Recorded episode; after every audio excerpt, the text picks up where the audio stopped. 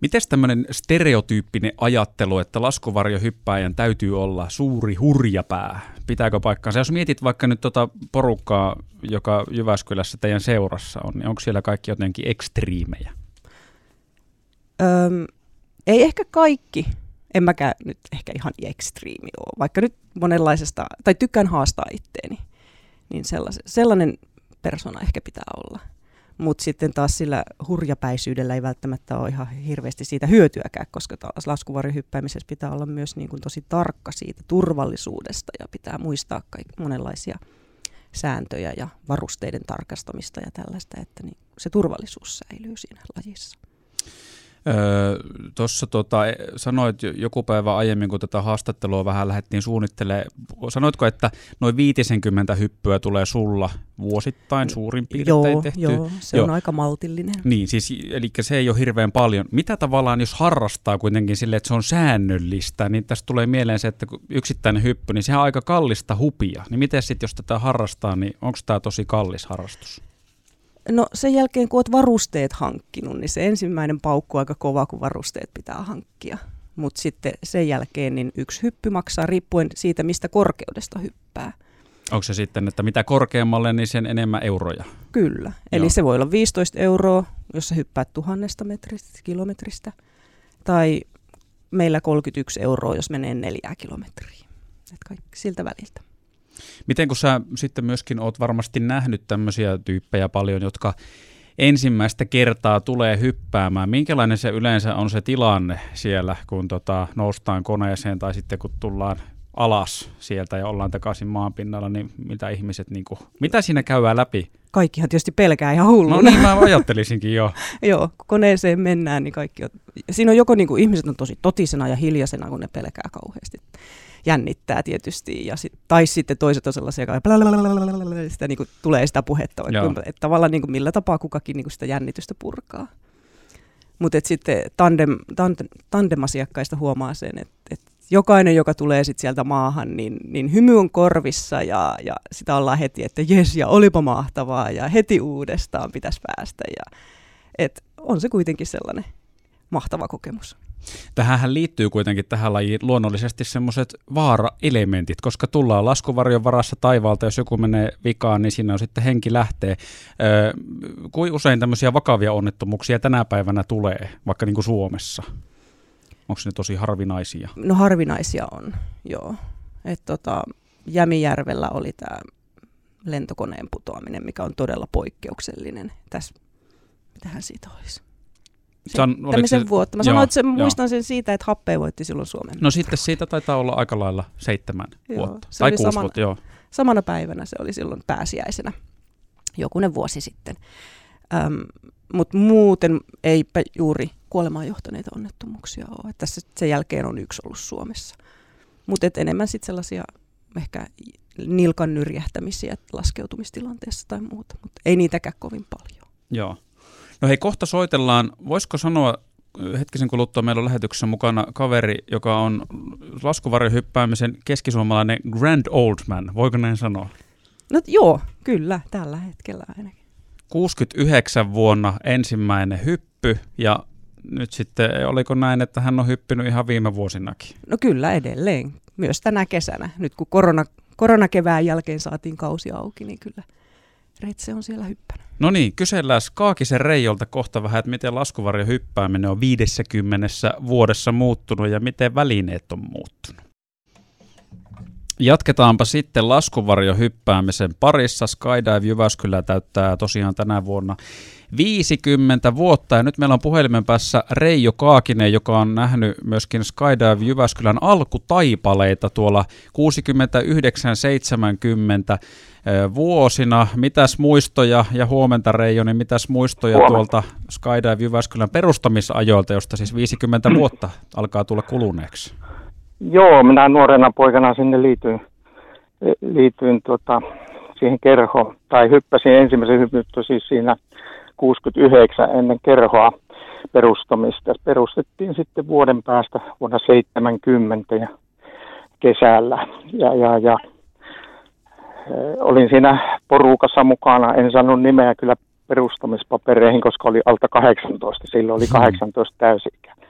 Täytin pari kuukautta myöhemmin 18, mutta ei sille nyt perust, perustamisasiaa ollut mitään tekemistä muuta kuin, että porukassa oli mukana. Meitä oli siinä kymmenkunta aktiivia ja, ja meidän vanhemmat kouluttajat, miehet oli siinä vetäjänä ja, ja, ja kurssia ruvettiin sen jälkeen pitämään vuosittain.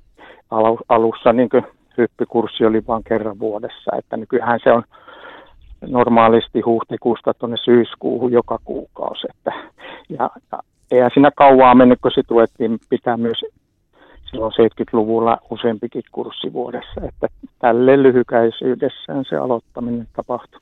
Miten tuolloin 69 vuonna, niin oliko laskuvarjohyppääminen vaarallisempaa touhua kuin tänä päivänä, koska varmaan ei ole ollut noi, tuota, noin niin vermeet ihan samaa tasoa kuin 2020? No, no ei ollenkaan, no, aivan eri maailmasta ne, että silloin hypättiin, minäkin ensimmäisenä hypyn semmoinen klassinen valkoinen umpikupu, joka oli purjelentien pelastusvarjo. Okay. Että me oltiin, ennen kuin oma kerho oli, niin keski-Suomen ilmailijoiden alajaosto. Ja kerrot yleensä Suomessa oli ilmailijoiden alajaostona hyvinkin pitkään ennen kuin sitten itsenäistyttiin. Ja tuota, sieltä saatiin ensimmäiset hyppyvarusteet ja ei, ei, se, ei sitä voi silleen verrata.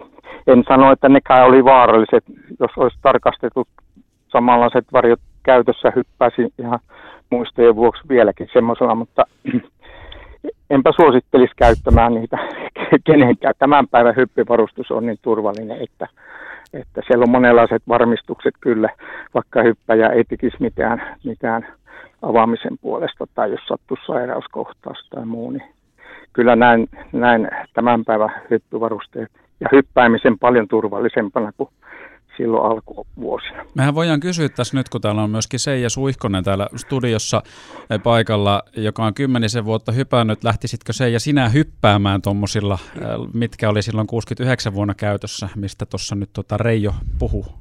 Todennäköisesti en lähtisi. Joo. Sen, se, niin. Voisi jännittää pikkusen kyllä. Mm, no, mutta tavallaan jännittäminen varmasti tähän lajiin kuuluukin aika olennaisesti. Montako hyppyä sulla Reijo nyt sitten on? Ymmärsin näin, että sulla on joku luova tauko ollut tuossa 2008-2018 vuosina, no. 10 vuoden breikki, mutta sitten teit comebackin Joo. pari vuotta sitten, niin montako hyppyä sitten mahtuu tähän 50 vuoteen suurin No tarkkaa, tarkkaa lukumäärää en tiedä. Mä lopetin sinne tuhannen hypyn paikkeilla kirjaamisen, koska niitä kaikkia ei saanut ylös, en niitä kerinnyt laittaa. Nykyään laitetaan jo vieläkin laitetaan hypyt tarkasti ylös, mutta kun mä olin hyppykouluttajana, niitä hyppyjä tuli myös semmoisia, että niitä hypättiin sitten viimeisen oppilashypyn perään, että niitä ei kirjattu edes mihinkä kerho kirjas kyllä, että sain sieltä aina tietoja paljon mä oon hypännyt ja hyppylaskutukset on tallella iso pinkka niitäkin, että niiden perusteella arvioisin, että siinä pari tuhatta hyppyä, ehkä vähän yli, ylikin taitaa mennä.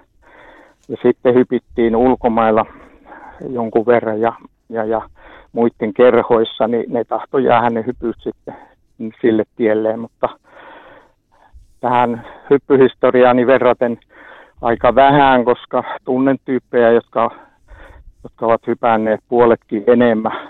Tosi he ovat hypänneet ihan niin sanottuja omia hyppyjä, kilpailuhyppyjä ja ajatuneet siihen uravalintaan. Minä olen ollut kouluttajana, niin se on sitten käy, minun aikaa mennyt paljon siihen kouluttamiseen.